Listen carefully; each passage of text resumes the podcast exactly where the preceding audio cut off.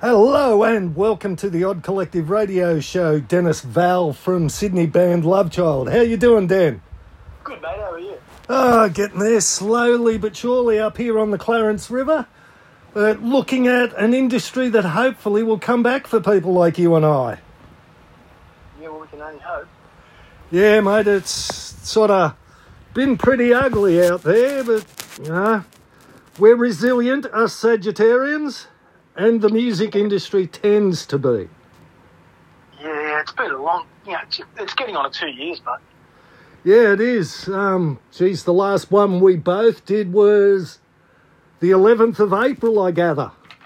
yeah, and that was yeah in between lockdown 37 to lockdown 482. You know, so uh, there's- yeah, it's, yeah, there's a brief period of playing. That's about it. You know. Yeah, well, at least we got one in, mate. Yeah, I think the band got two or three in, and uh, then we had to you know, lose some really good paying gigs during the COVID period. Oh, well, I hope it's been a productive period for you, Dennis. It's it has for my personal growth and my personal playing, but it hasn't been for the band because you know we can't even see each other. Yeah, well, you know, you're a band. Um, when you get back together, things tend to, you know, you'll finish off the conversation you finished at last rehearsal. Yeah, pretty much. Um, it's just that we've got a whole bunch of stuff we actually recorded. It's just sitting sitting at Phil Rigger's studio. Yeah, for and- someone to go there and mix it. You know. Yeah, well, hey, me of all people knows about the inability to get records finished. Yeah, so that's been. Um, I, I suppose. I suppose it would be pointless releasing it during COVID anyway, because everyone's got their own little dramas and not too interested in anything but the football or the Queensland State Premier. oh, glad it, um, Anastasia Pallet Jack. Whatever her name is, don't even want to say it. Yeah, it's actually like watching the old Joh Bjelke-Petersen era Queensland. It's actually quite amusing watching history repeat itself. Yeah, I just, I just find the uh, total support that the NRL has had through this whole period disgusting. Yeah, well, that's Australia. If we could find a way of betting on rock and roll, we'd be all set. Maybe we should uh, take a football to the gigs. Yeah, well, maybe that'll work. But, you know, at least your love child's still getting airplay. Um, you know, I've noticed that one of the videos our friend Jonesy from Australian Radio Indie did for you has clocked up a few thousand now. So, you know, things are still ticking away for you. You're getting airplay in the UK that I know of. And of all places, Murfreesboro, North Carolina. Yeah, right. I didn't know that, but well, we do get a lot of um, airplay in that Southern Belt region. So um, I'll have to go to Murfreesboro, won't I? Yeah, mate. Well, WHER radio there has linked in with our mate Jonesy again. Um, Oh, is that, is that Tim, Timothy Flag? yeah, Timothy Flanagan. Um, yeah. You know, they're they're doing some good things there. They're playing more Australian independent rock than half the radio stations in Australia do. So, you know, the, the bottom line is you're getting it out there still.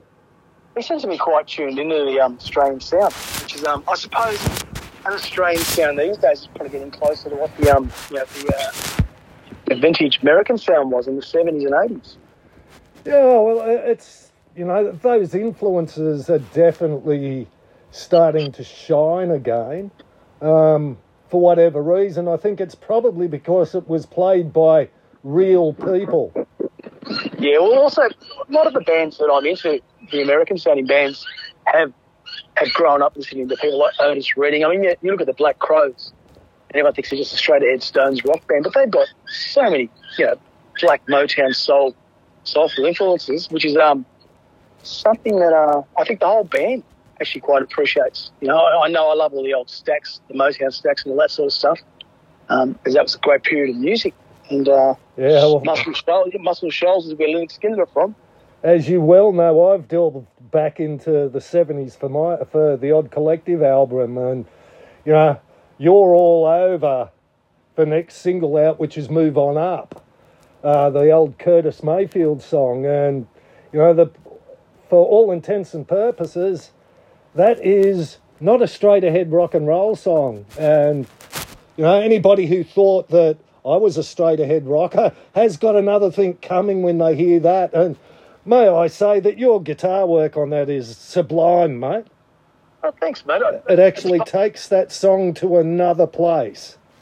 What's funny because um, um, um, I don't think a lot of people know who Curtis Mayfield even is, but um, once I got into Hendrix as a teenager, he cited Curtis Mayfield as a huge influence. So I started um, going backwards and discovering that that funky sort of soulful guitar playing, which um, which I'm glad I did.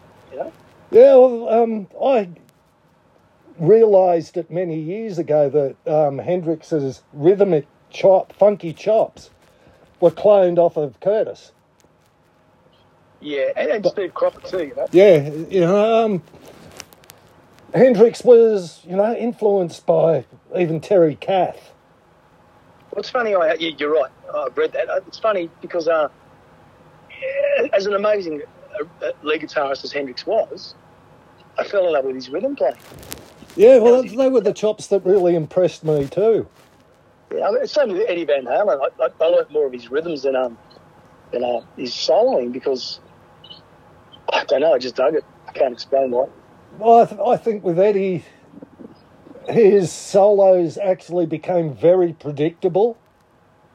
Yeah, he, he backed himself into a corner, which uh, was too hard to get out of. Um, the two, yeah, everyone thinks of him as a two-handed tapping guy, and, and he's bloody brilliant, you know. But you know, he's, he's just his rhythm playing, so rock solid and, and syncopated. It's beautiful. Yeah, it was, and yeah, a lot of people don't get that. They all just see that flashy guitar, flashy lead stuff going on, and yeah, what I- I- really I like- built I like all, Hendrix. but, um, I like it all, but uh, yeah, I just enjoy Keith Richards sitting in a groove, especially in these early days. Yeah, oh, well, anything that someone sits in a groove with a Telecaster, they won me. exactly. So, yeah. So uh, I suppose we all see music differently. You know? Yeah, so um, what actually influenced you Australian music wise? Uh, probably Borich at the start. KB, yeah, I can get that. In But I- I fact, just- I see that. Hmm. I do. Um, now that you've mentioned it, and having worked for KB for quite a while with Big Wayne Hodson for Marina Productions, uh, me and him did KB for a while, and yeah, you're right, and I do see his influence in some of the stuff you do. yeah, well, because I was sort of getting into that, I was introduced to Jeff Beck and Robin Trower by a few cousins of mine who were older than me, and um, they were also talking about watching Borich. So I remember um, but just being attracted to Stratocaster players right from the start.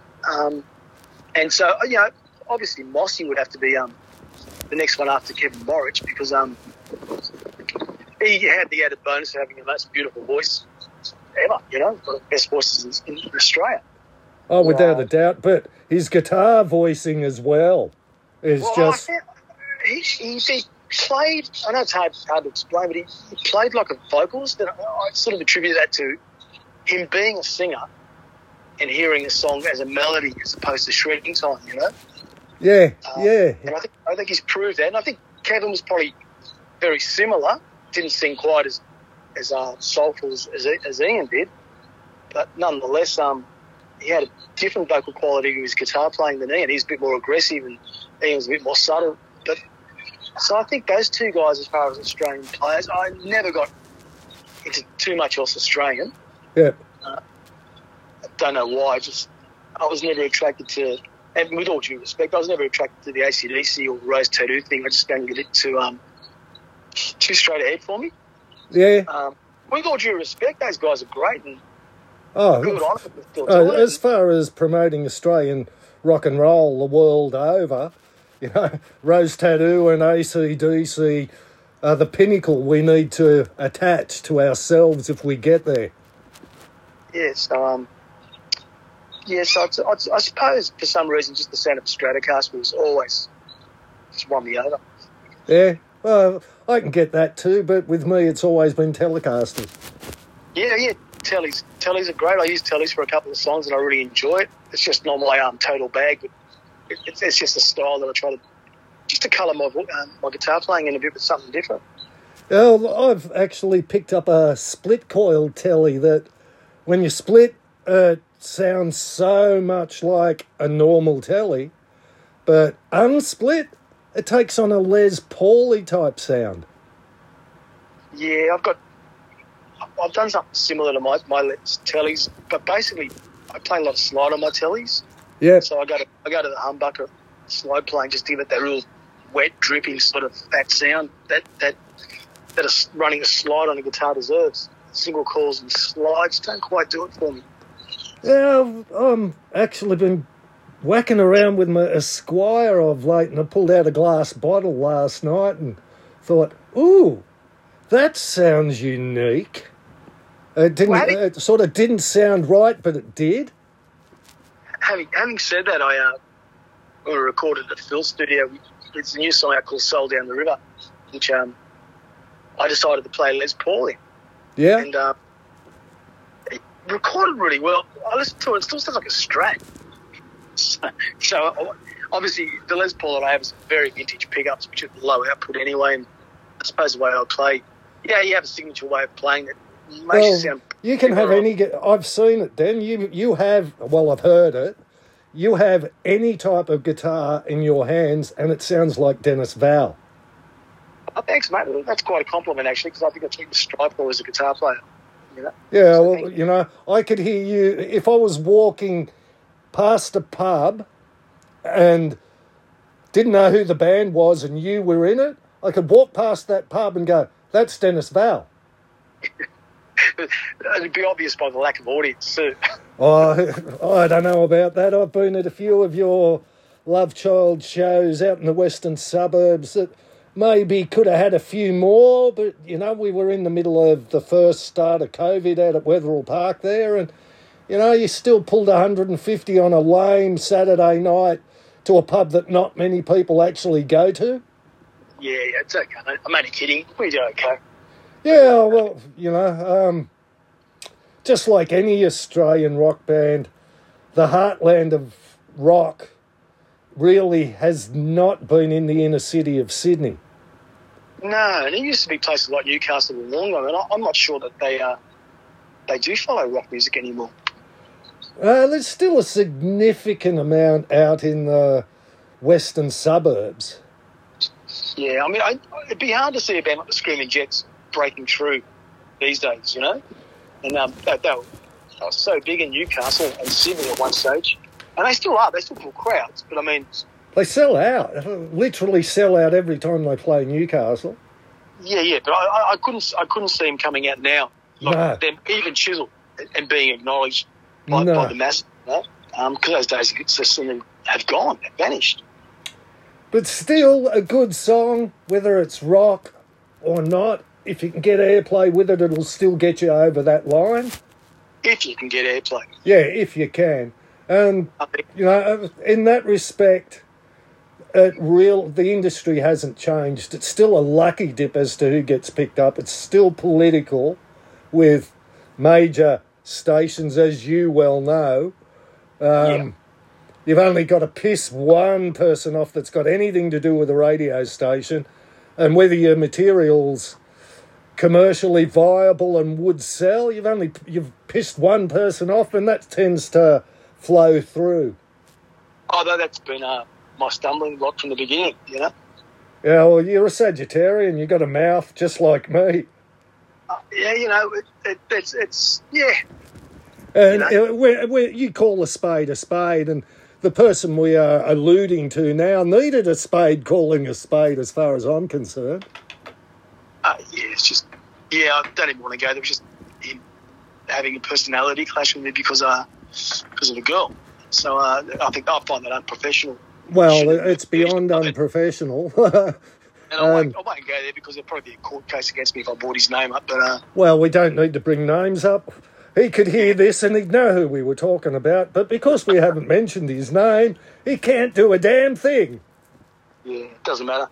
Look, I- I No, well, you know, it's just the shape of how things are and always have been in this country. And um, strangely enough, people like Russell Morris have forced mainstream radio into playing them. It's funny you brought his name up. I, I did a gig with him uh, probably two years ago now. Yeah, And uh, he was one of the sweetest musicians I've ever met. He was Oh. such an accommodating fella. He made sure I got looked after, got fed, got my sound check, and, and he got my CD and he listened to it and we talked about it. And I thought, he doesn't have to do that. no, he doesn't. He, he is probably the most gentle man in rock and roll, and he's so real. It's the real thing. Yeah, he is. He is the real McCoy. And like I say, the strength of the blues album he first came out with basically got onto every community radio station in the country and forced mainstream into playing him. It's funny. I'll, I'll tell you a quick story about that. I did the gig with him. I said, Russell, are there any songs you don't want me to play? He goes, do what you want, mate. It's all good, you know? And so um, I looked at the, the, the age of the crowd, so I pulled out my older material. And um, one of them was It's All Over Now, Baby Blue by, by Graham Bonnet, which is Bob Dylan's song. Yep. And, and it went off, you know? And, and, and Russell was watching me and he came on stage and about third song in, he said, oh, here's a song that uh, I recorded before Graham Bonnet. And it was never a hit until Graham did it, and he did the exact same song.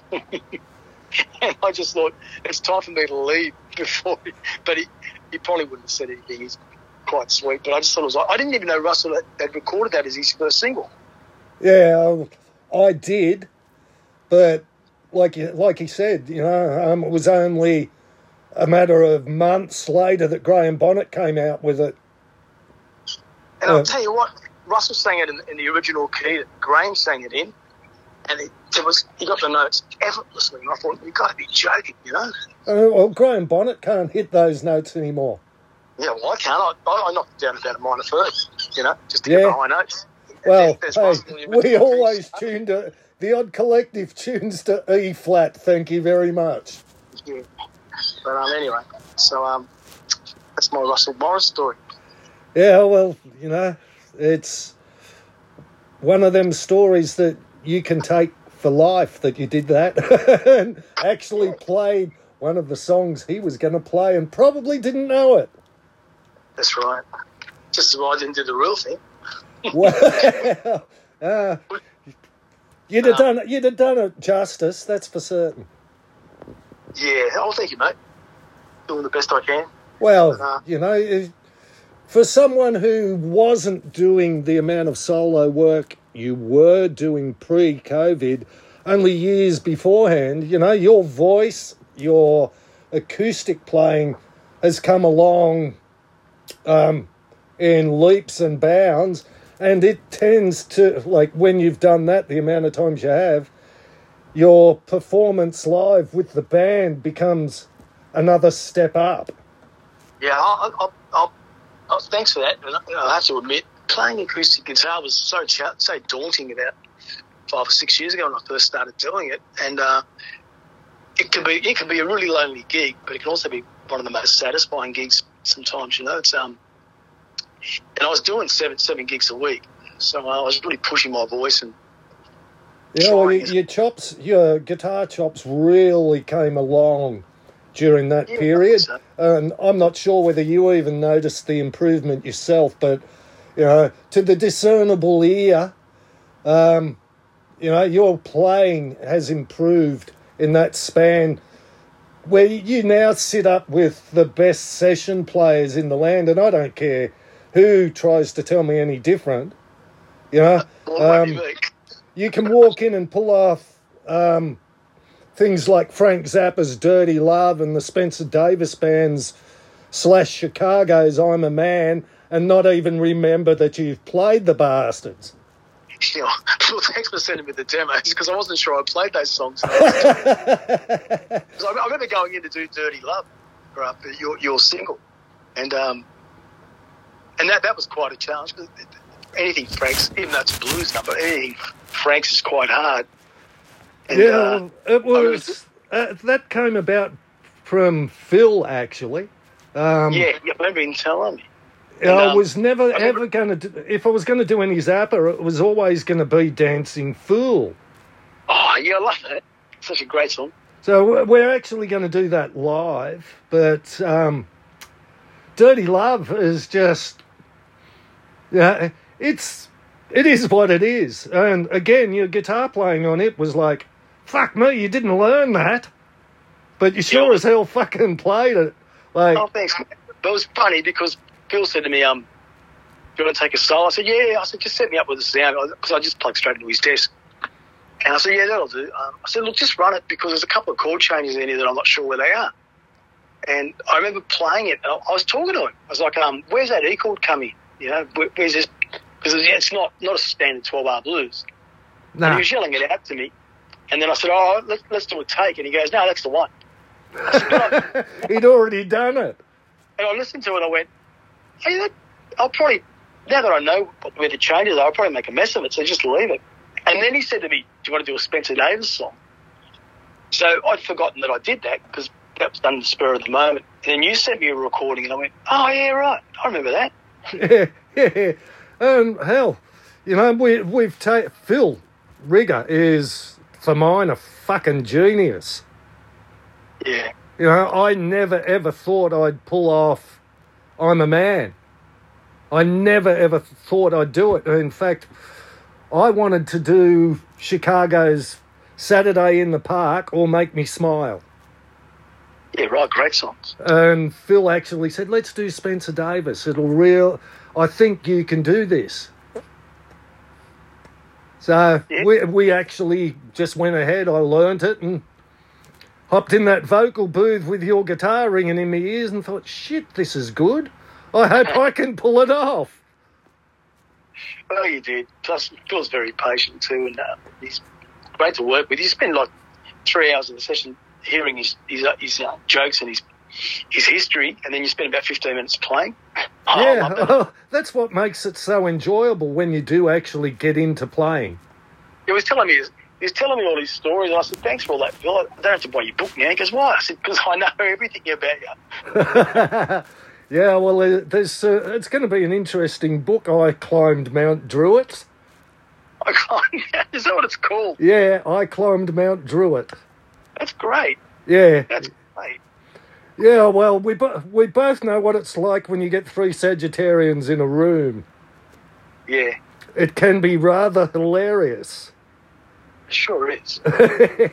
Yeah, it, it can be, and I'd really like to be there next time you do a Love Child session with Phil. Yeah, well, uh, uh, like all the work's been done. Just a matter of um, sorting out the BVs, stuff like that. And there's a couple of things that um, I've had time to listen to it and want to change some of the, ly- the lyrical content. Yeah. Um, you know, um, which is good actually because because it would have gone out the way it was done. And then because a couple of things Phil changed, and I thought, oh, yeah, whatever.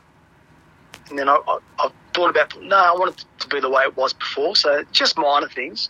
Um, Soul Down the River's got this huge, you know, three minute guitar outro solo in it, which I want to shorten to like 45 seconds or something. Um, but um, just just little stuff like that, you know. And, uh, yeah. So we'll see what happens. So, um, you did do some recording down in Melbourne with a big name uh, fairly recently, just before COVID sort Yeah. of whacked us all into oblivion. Yeah. How, how, Um, how was that working with him? uh, can I say his name? Yeah. Yeah, yeah, Mark Opitz. Um, oh, yeah, it was um, wasn't as pleasant as I thought it was going to be. Um, well, engineer- that, that's allowable, you know. Um, The engineer was fantastic. yeah, you Um, throw the dice on a producer. Um, yeah, you literally throw the dice on a producer with a name, and sometimes they don't have the ability to get the best out of certain acts, and Yeah, their think attitude as I think well. If I it's think it was the attitude. Um, holier we, than thou. We disagreed from the first hour. Um, yeah, and it was I felt it was purely more mind games than actually being productive. I didn't Yeah. know what he's trying to get out of the band or his recording technique. Um, and he'd done absolutely no homework on the songs that I'd sent him. Yep. Um, and then he blamed me. So I was I was the client, so I wasn't going to take the blame, and I, I let it be known immediately. And then he backed right down. For some reason, I challenged him all the way, and for some reason, he told the engineer how much he liked me. And I thought I thought he couldn't stand me. He goes, no, he just he just likes the way you, you're backing yourself up. Anyway, he was um, the engineer and I became pretty close. Colin Wynn, great guy. Yep. And Colin could see the tension and he goes, mate, just uh, come back. I'll give you a couple of days free in the studio and we'll just tidy everything up. So I, I essentially reversed 90% of Mark's work. And unfortunately, you know, Mark had songs down about two minutes, 20 seconds. And I was like, mate, you, you're editing shit out of the song that needs to be there. You're editing a song down to nothing. It's, it's not a Ramones song, you know? Yeah, well, it- it'd be like taking um, Bohemian Rhapsody back to a minute and 36. Yeah, it was like that. So, um, so half of me agree with what he did because some of my songs were epic, like they were in the four and a half, five, six minute mark, and that was cool. I was glad that he stripped them down, and I'm glad that he did that because I had songs that I'd parts left over from songs that could become these new songs, you know. Yeah. Um, um, so I just went back to the studio and just sort of undid as much as I could. So you basically went back in and reproduced it all, bar 10%. Yeah, pretty much. The the other ten percent I got, the, I, there was no files. The songs were too short to actually bring the stuff in. So, in regard, I, I learnt a lot about creating a pop rock song, as, as he did for Chisel INXS, Yep. uh, where he took all these songs. You know, I mean, standing on the outside's like two minutes forty or something like that, some ridiculous amount of time, but it is a perfect amount of time. So I could see. I could see where he was at, but we're not INXS. That's all he talked about. But we're not INXS. We've got much more sort of respect INXS. We've got more depth in our music, and um, Well, you're not pure pop. We, we're not. Yeah, we're not trying to be a pop band. We're trying to be a classic rock band. And you know, classic rock is commercial. I mean, Guns N' Roses proved that. Oh, Um, yeah. You know, um, Foo Fighters have proved that. So I suppose. Um, anyway, it was done. Um, it was it was a good experience, and, and you know anything you learn from, you know, you can, I could be negative about the whole thing, or I can actually say I did learn a lot from Mark Opitz, and and I did. Um, Well, I that's went- what I was alluding to, whether you took positives out of that experience working with him, being the big Well, name, being the so-called big name that he is. I've done enough. I've done enough recording to be able to to know what a producer can and can't do, Yeah, yeah, and, and I feel that um, you know, unless it's someone really, really, really qualified that I love, I can do it on my own.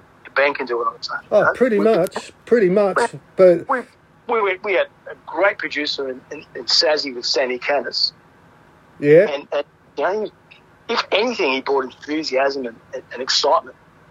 And um, you know, in the beginning, I was like, "What's he doing to my songs?" It's adding layering parts upon parts upon parts.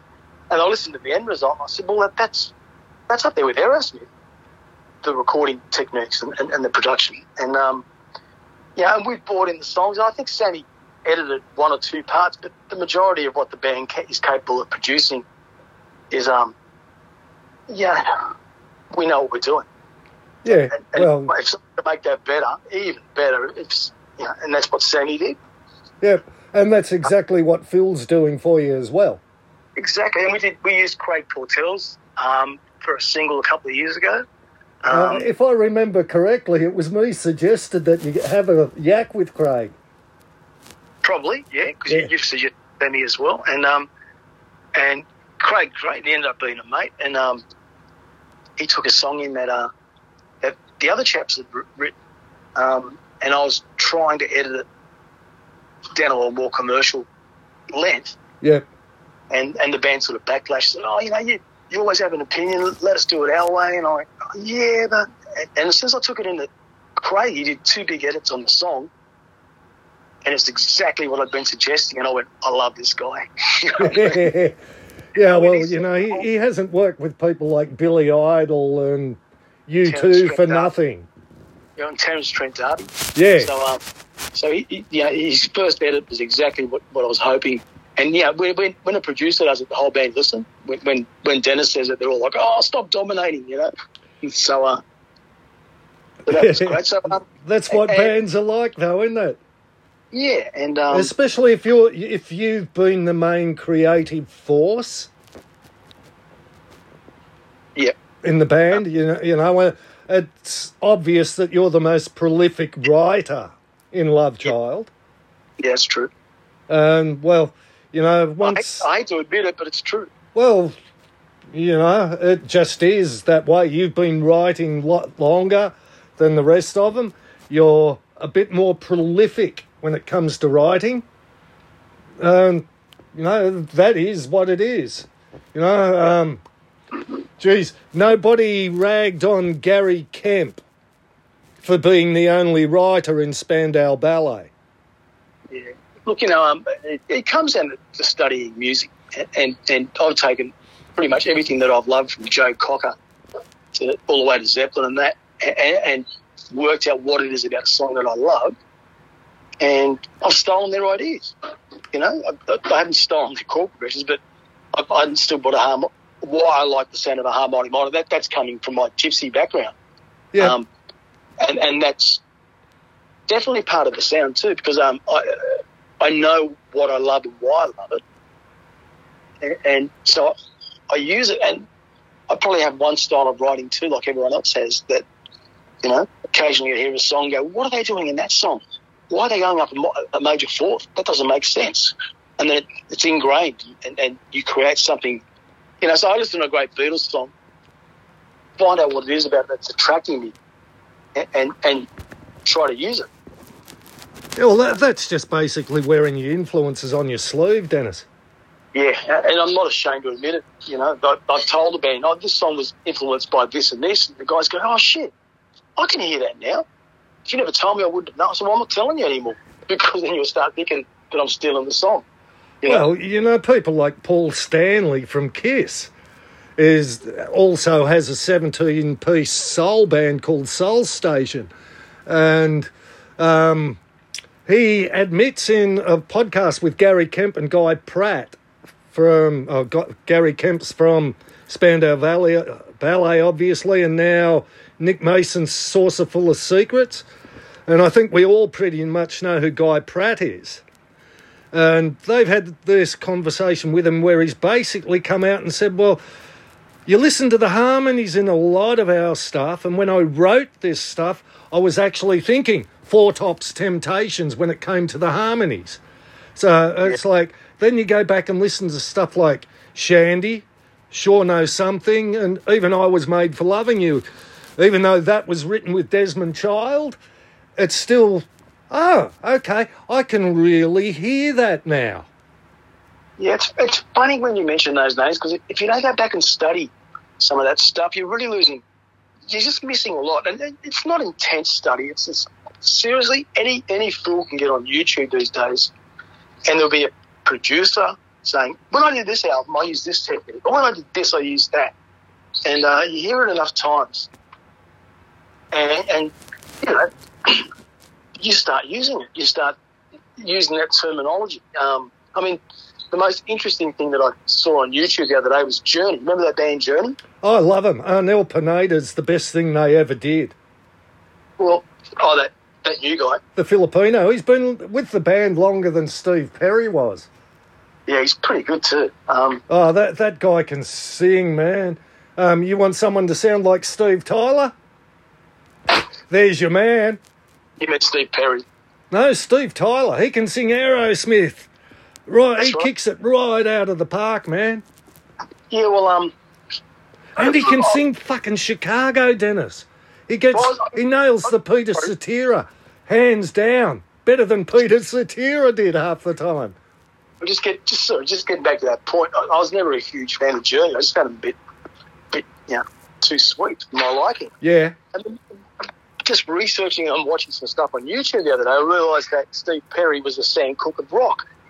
yeah. and it just it just just hit home. I went, I get it. I actually get it now. The guy's fucking amazing. Or I shouldn't swear. The guy's amazing. Oh, you, Um, can, you can swear all you want on the Odd Collective podcast. Okay. I just thought the guy was amazing. Oh yeah, point- and Neal Schon, Oh yeah. Jonathan, Neal Schon, and Jonathan Cain. For God's sake, Jimmy Barnes would not have the solo career he has without the ilk of Jonathan Cain and Neal Schon. Isn't it funny how um how it all links up? I mean, you know, you, I, I think of Jonathan Cain as that keyboardist in the Babys, He was, and bad English.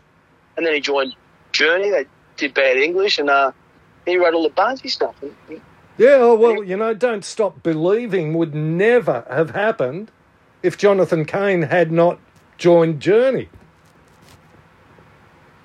yeah, so uh, so well, getting back to my original thing, it's just just sort of studying, but it doesn't have to be intense study. It's like recreational. In my spare time, I'll stick on one of these DVDs or you know YouTube things, and there'll be Rick Beato or one of those guys talking about the production of the song and what they've done here to make this drum sound better. And you start penny drops, and you think, well, he's, I can use some of this information. It, it's there for free. It's there, it's there for me to take. Oh, well, Rick, but Rick Beato is one of the best at letting you know what was used on, you know, what mic was even on a drum. Yeah, and it's funny how, how the more recording you do, the more you can actually hear where, which part of the room the drums are in Yeah, You know, uh, yeah. and what sort of mic they were using. And, and that's stuff that I thought I'd never be able, I'd never have an interest in hearing and never be able to hear. And then after a while, you, you know, maybe to the layman it means nothing. They just hear the end product. But it's a sum of all things that makes it great, you know? Yeah, well, you know, you could be producing other people now with the experience you have. I'd love to do that. Yeah, I I could actually see you working in a studio environment producing younger rock bands. That has to be something I like, though. Oh, you know, you don't go anywhere that you don't like doing what you're doing. Otherwise, Well, it becomes too much of a chore. The money's there, you might. Yeah, well, money changes everything, as they would say. Oh, well, as Tom Brady said, it wasn't Cyndi Lauper. Who was it? A guy called Tom Brady from a band called The Brains out of um, Rome, Georgia. Oh, yeah. Same town as B 52s, etc. And the Black Crowes. And Yeah, mate. There, there's a whole lot of stuff came out out of there, and you know, um, that was one song that people used to tell me Prince wrote, and I said, no, I heard that from the Brains long before Cyndi Lauper even touched it. Funny, it's funny you say. I think Burlow's from Atlanta, and um, I remember um, I had an opportunity to go go live there a couple of years ago, and I wish I'd done it to be honest with you. But um, I had all my work here. But uh, Atlanta's a, a, a place that's not talked about too often, which I think is um probably a bit of an undiscovered gem. Everyone talk about Nashville and Los Angeles. They used to talk about Los Angeles, but I think um, think Atlanta would be like a real melting pot. Yeah, Atlanta, Georgia's always had a really strong music scene. Um, Boston does. Austin, Texas. Uh, you know, it's never really been for mine and my experience of living there. Boston had a more um, appreciative scene than LA ever had, and you know, anybody who thinks Nashville's full of country musos needs to go to Nashville. I know, I know. yeah, uh, people like John Corabi from yeah. the the Scream, Motley Crue, etc., etc. You know, he lives in Nashville. Yeah, I mean, my daughter lives there. Yeah, I know, and geez, she has come a long, long way since 2014. What a performer she has turned out to be. Yeah, thanks, mate. She um, she's done me proud. Yeah, well, she did Annalise Morrow proud on in one night in 2014. That was a great gig. That was a great night. Yeah, it, it was, and it showed a whole lot of people and th- who your daughter was, and you know that Yeah. I remember the look on your face that night when she did the Maybe Dolls slash numbers set, and man, she kicked that out of the freaking park. Yeah, that was a fun night. I, remember we got up. I hadn't met the band yet. She's like, Dad, what, what are we going to do? She just turned 18. Yeah. Just just follow me, darling. You, you won't make a mistake, and if you do, I'll fix it. You know, like, And she didn't make one. no, no. I got to admit, the audience, the audience were just amazing. They were, uh, they, they, they knew what was happening, and at least pulled out the night before. And my daughter learned all these songs, and, and and the band didn't know each other, and we all. I think I think it was uh, the guy from the Radiator Six Son on drums. Rick Turner. I think a guy called Phil Hall on bass. Yep. and uh, we, we kicked ass and, and and something about the crowd they just let her know that they were on her side Oh, Yeah. yeah. that- That night, the star, the future stars actually shone. And Love Child kicked it out of the park that night too. yeah that was one of our first gigs too Yeah, I know, and I'm glad to have been part of that one. yeah thanks mate and we uh then ended up I think I got up with you my sex and did a couple of songs as well Yeah, and there's video proof of that. Bugger it. and then I had to play the back till three in the morning I was exhausted mate yeah, uh, well, I think we all were. It was a very long, long weekend, that one. yeah it was fun but Oh, yeah, and it did bring together a whole bunch of people that hadn't seen each other in years, and musically it was, for me, a milestone. yeah Even, even though I had to put something together to stop people arguing over who went first. yeah well I um I had a great time I met a lot of musicians and that's the important thing that's where I met Phil Yeah, I know, mate. And, well, you know, that association, I can't wait to hear what comes out of that, to be quite honest. I'm more excited about hearing that than I am about hearing the final mix of my stuff. Oh, thanks, mate. Well, we're pretty close. It'll happen. Um, we'll all be back on track by the end of the year, I hope. Yeah, well, uh, by the end of next week, I believe you'll have you'll be on one release. Yeah, right. And which song's that? Move on up's coming out. Oh, good. Yeah. Good. Um, that's been a really weird experience for me, that particular song. Um, you know, it was the one that both, uh, well, Phil was actually worried whether I was going to cut it or not. And actually, so was Murray Burns, who's producing the rest of it. And, you know, they both had said stuff that alluded to they're not sure if I'm going to nail this. And literally, you've done the guitar parts and left. And I just knew I was going to nail it. And I said to Phil, this was the one that you doubted me in on. And I always knew that it was the one I was going to nail because I've been running around singing that since I was like a 12 year old. Yeah, right. Um, if I'd have had a horn section in any of the bands I've ever been in, I would have done that. That particular song. Um, I always wanted to take ownership of it after the Jam had done a version of it. Um, right.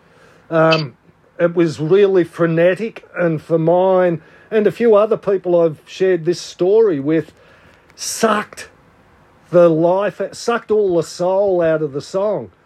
And I just felt this inbuilt desire for many years to take ownership of that and show that a white boy could put the soul back into that song. And I don't think I would have achieved it without the soulful guitar that you got out of it. Um, that, that's not me pissing in your pocket. That's just how I honestly feel about how that turned out. Give me a lot of credit for it, but I'll, I'll take it. Well, you know, between you and Phil, um, being in a studio with you two is incredibly inspiring. Oh, thanks, mate. I appreciate that. And uh, again, that's not to piss in your pocket, it does. Um, it's the three Sagittarians in a room thing. You can piss in my pocket. Oh, well, you know, that one, that actual song proved to me and a whole pile of people that I am actually singing better at 60 than I was at 18. There you go, mate. You got to keep growing. Yeah, and I'm actually excited about making music again to the point where, you know, the next album's been started. Um, and I've asked you for a song. Um, started writing again myself, but at the moment everything sounds like a fucking Graham Parker song. Uh, well, he, he is the original sophisticated punk. Yeah, well, he, he put the soul into punk. Well, you know, when I was talking to Mark Opitz, I mean, he's called his book The Sophisticated Punk. And um, when I was talking to him, he was telling me about the Angels. Yeah. And he was in charge of their albums. And he heard Graham Parker. And he said, I'm listening to this guy. It's sophisticated punk. That's what you have to do. So that that was quite a story. Sophisticated punk. Yeah. I wonder what Graham. I wonder what Graham would actually say about that description of him and the rumor. yeah, I never really heard of this punk. Well, you know, uh, they came out. Uh, Graham Parker and the rumor came out of a band called Brinsley Schwarz with Nick Lowe and Brinsley Schwarz, and he ended up in Graham Parker and the rumor, and they were Brinsley Schwarz, are what England referred to as pub rock. Right. So they weren't. pu- He he wasn't punk by any stretch of the imagination. Um, the Stiff Records Association may have alluded to that to some, but man, anybody who drops freaking horns on anything, you can't call punk. Yeah, that's, that's why I thought maybe a punky attitude. That's what he was getting at. Yeah, well, I uh, mean, that that is yeah. definitely it. But I, I really can't see any angels th- being influenced at all by Graham Parker. Well, that, that that's the story. So, I mean, you know, I don't hear the Angels as a punk band either. No, no. They had punk overtones in some of the early stuff, but it, it, they just became a very sophisticated rock band. And that was inevitable because of Rick Brewster's classical training. Yeah, that's right. Um, Um, anyway, it's just a story. yeah, well, you know, that's what this podcast is all about the stories that we can tell about Australian rock and roll. And, you know, it's funny. The other one was after they finished their first album, which I don't know what it was, probably Face to Face or something like that. They needed a second album, and they said to Mark, "But we haven't written anything."